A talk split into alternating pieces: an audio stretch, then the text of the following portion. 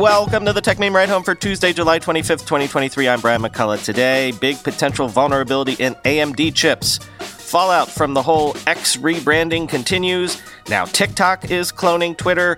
The Arc browser is now available for anyone to try out. And if you think Elon likes to have his hand in a lot of pies, a look at the increasing and increasingly ambitious portfolio of Sam Altman related companies. Here's what you missed today in the world of tech. It's been a while since we've had one of these, but this sounds pretty serious.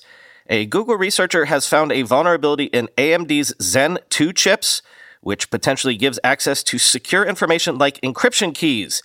AMD expects most patches will not come until Q4, quoting Tom's Hardware.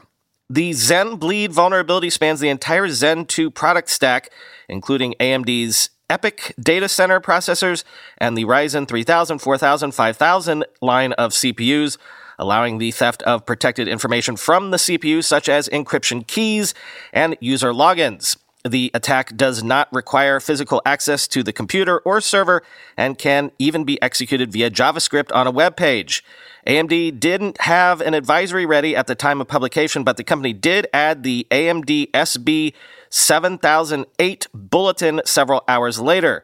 AMD has patches ready for its EPYC 7002 Rome processors now, but it will not patch its consumer Zen 2 Ryzen 3000, 4000, and some 5000 series chips until November and December of this year.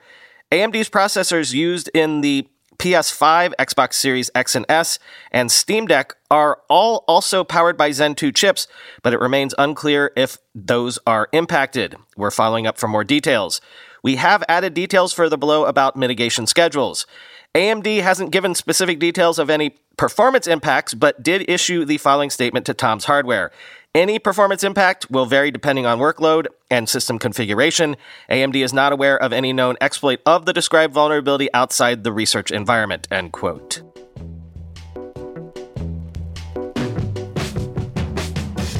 Continued fallout from the switch from Twitter to X, but lots of reporting and various drips and drabs suggest that this was probably Elon's plan from day one. Quoting Bloomberg. Elon Musk on Monday explained his decision to strip Twitter of its famous Bluebird logo as a move to remake the business into a broad platform for communications and financial transactions, a target he's described as the Everything app. This is not simply a company renaming itself, but doing the same thing, Musk said about the apparently spontaneous move over the weekend to crowdsource a logo from fans and adopt it as Twitter's new insignia. The Twitter name made sense when it was just 140 character messages going back and forth like birds tweeting. He, well, I guess, Xed, end quote. The billionaire owners envisioned X app, which will connect Twitter's underlying infrastructure with X.com, a web address that now functions as a routing service to Twitter, is one that layers communication, multimedia, and, quote, the ability to conduct your entire financial world, end quote. Musk has talked about modeling X on WeChat, the Tencent Holdings super app used by the majority of Chinese for everything from payments to messaging, along with online financial services such as consumer loans. It's unclear what the billionaire intends for X specifically or when the changes may be implemented, end quote. Again, lots of other fiddly details around all this, like the fact that Meta might actually control the trademark rights to X, and then also, the actual X being used as a logo right now is apparently Unicode, which would suggest it can't be trademarked. I don't know. Look, Elon has suggested that everything is X now, as I just mentioned. If I talk about a story on here and I want to mention that someone said something about it online, I guess I'm supposed to now say so and so Xed to say XYZ instead of saying so and so tweeted to say XYZ. Gotta be honest though, folks, I'm not sure I'm going to be able to do that. It's been annoying to call Google Alphabet all these years, but at least Google still exists as a brand. And Meta instead of Facebook, I mean, even if they abandon the metaverse stuff at some point, it still makes sense as a name change. Facebook is a declining asset for the company. So, you know, to call the whole company Facebook increasingly made less sense for everyone involved. But when your brand becomes a verb that most people use to describe a thing that you do, that's so powerful. I feel like in the same way that Elon seemingly can't do anything to force us all to quit, even if he's trying to, he's gonna probably find there's no way people are gonna stop calling them tweets.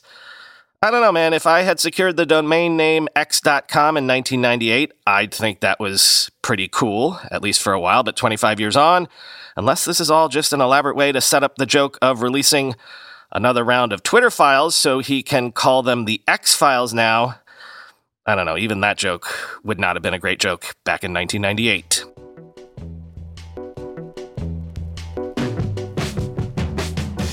From the Twitter competition angle question mark, TikTok has rolled out support for text posts available via the app's camera page, which now allows users to add sounds, locations, stickers, and more to text. Quoting TechCrunch. Although TikTok started off as a platform for short form video, it later added support for images in an attempt to take on Instagram. It's now adding text posts likely to take on Twitter, now X, and Meta's Threads as users look for a new place to post text based content. TikTok says the new content option will allow creators to share their stories, poems, lyrics, and other written content on the platform, giving them another way to express themselves. Now, when you open the app's camera page, you'll be able to choose from three options photo, video, and text. Once you select the text option, you will be taken to the text creation page where you can type out the content of your post. Then you can customize your context by adding sounds, tagging a location, enabling comments, and allowing duets. TikTok says text posts will be just as interactive and dynamic as any video or photo post. You can add stickers to your text post along with tags and hashtags. There's also the option to choose from a variety of background colors. Similar to video or photo posts, you can save your drafts and store them with other unpublished posts for later editing or discard them entirely. Although some people were unsure about TikTok's decision to start supporting images last year, it's now seen as an integral part of the app. It's possible that we may see the same happen with text posts, especially since some users already post text based content on TikTok in the form of a video or image. TikTok's new feature simply makes it easier and more intuitive to add text based content to the platform, end quote.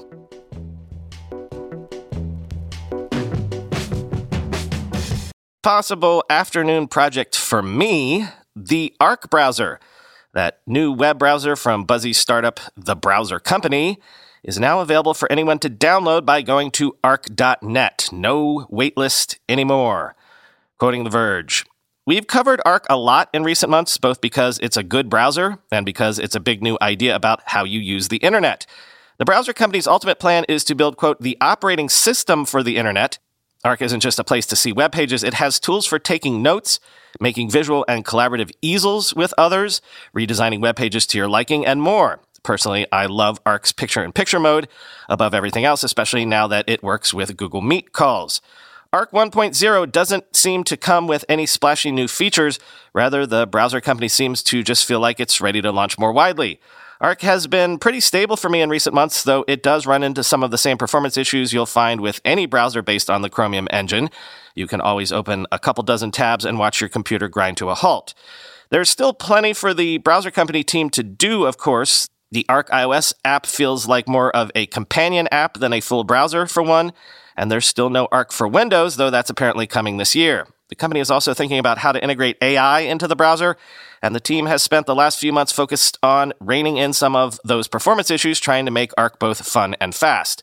Personally, Arc has been my default browser for the last year or so, and I've had no reason to think about switching. It won't be for everybody. Its way of thinking about tabs and bookmarks is pretty different from Chrome and Safari, and its whole structure and aesthetic takes some getting used to. But the app has caught on with a lot of tech and design folks in recent months, and now you don't have to take my word for it anymore. You can just try it for yourself, end quote.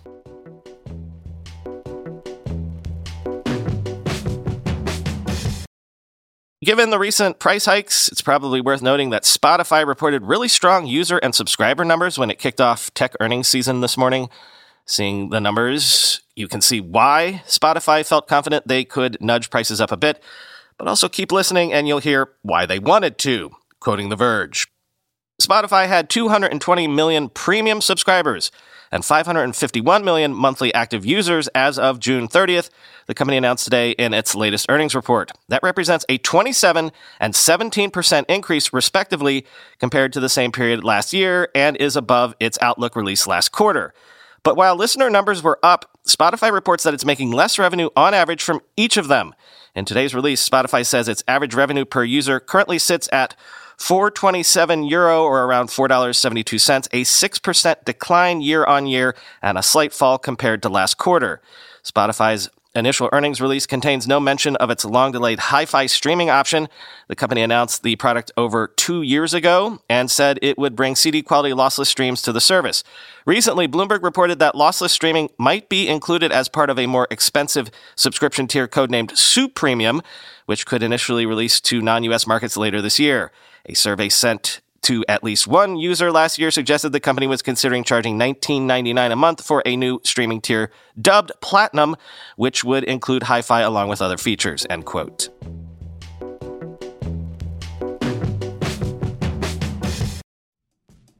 Guys, we don't have to choose between hair growth and our health. Nutrafol's drug-free whole body approach promotes hair growth from within.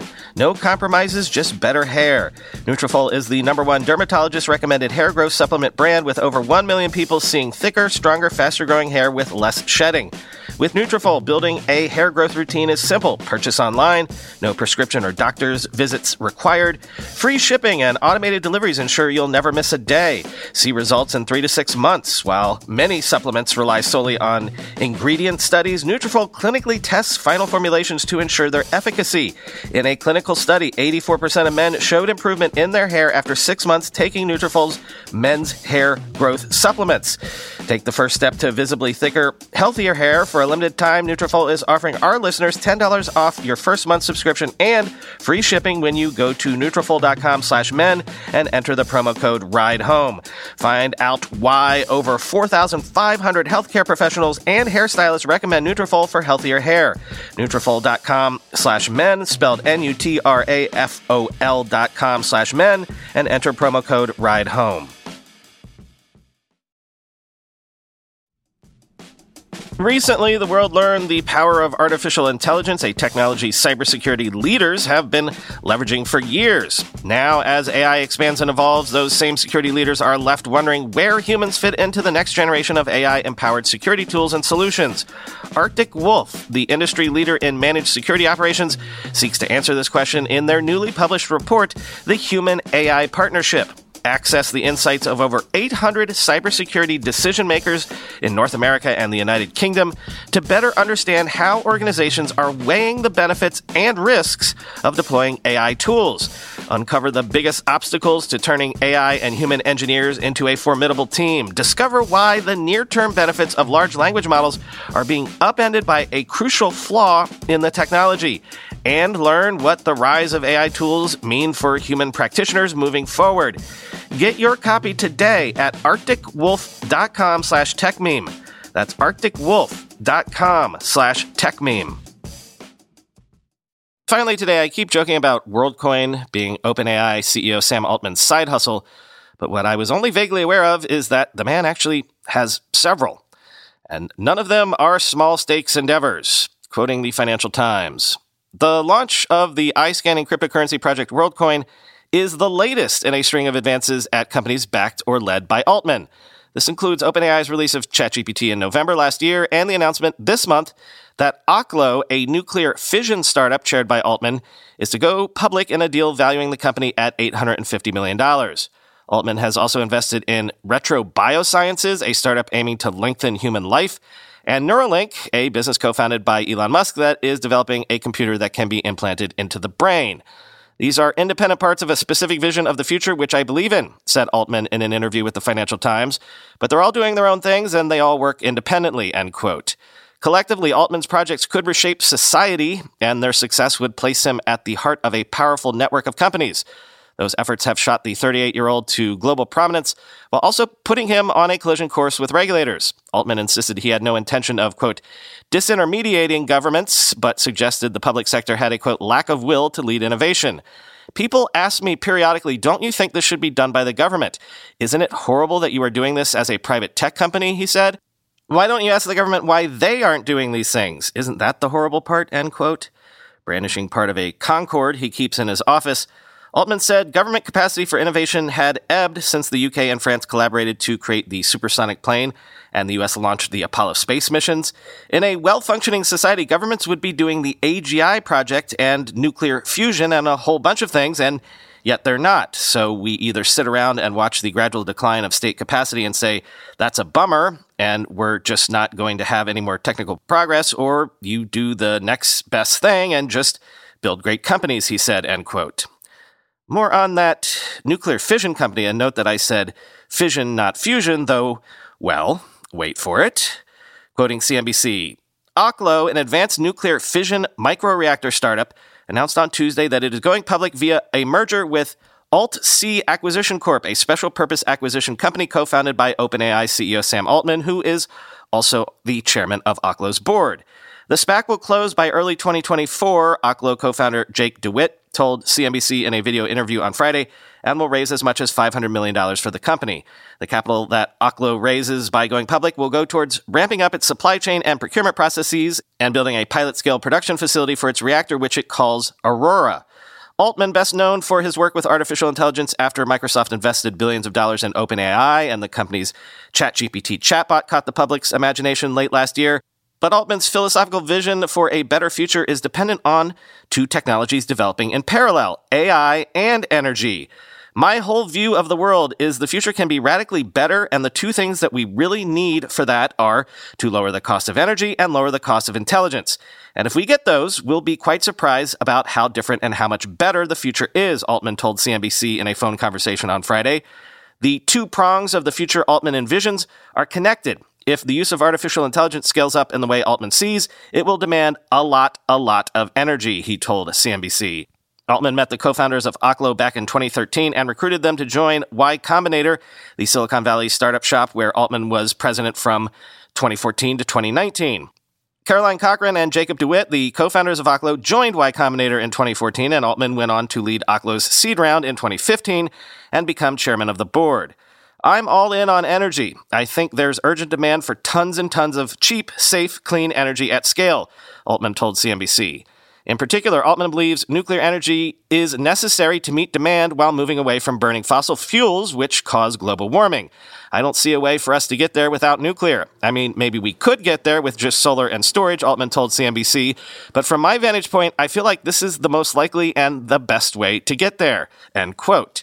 Oklo is working to commercialize nuclear fission, which is the reaction that powers all of existing nuclear power plants, but using smaller reactors.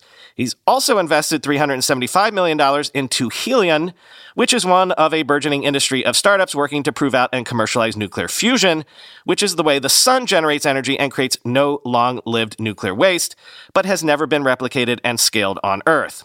Altman says fusion, if it can be commercialized as Helion envisions, and Oklo, with its smaller, cheaper nuclear reactors, can coexist. The need for clean, cheap energy is so vast that having multiple sources of reliable, clean nuclear energy is a good thing, Altman says. Also, because Oklo reactors are going to be much smaller than Helion power plants, they will likely serve different kinds of customers. Fundamentally, the world is just so energy limited and it's such an energy deficit, we need all of it, Altman told CNBC. Oklo was founded in 2013 with the vision of reimagining commercial nuclear energy. Conventional nuclear reactors are expensive construction projects that take a long time.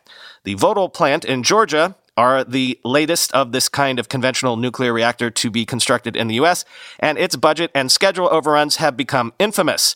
Oklo plans to make much smaller nuclear reactors that can operate with fresh or recycled fuel for as long as a decade before they need to be refueled.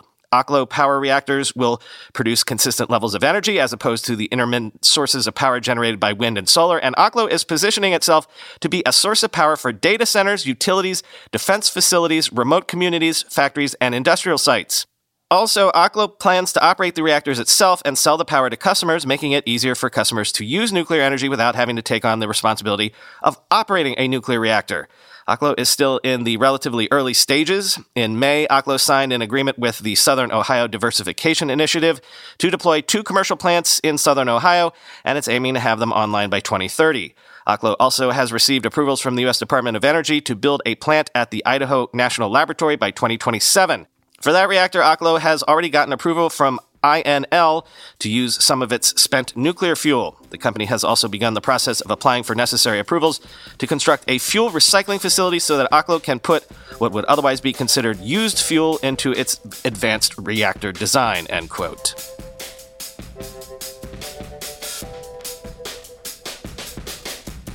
one more real quick podcast recommendation for you. This one featuring me.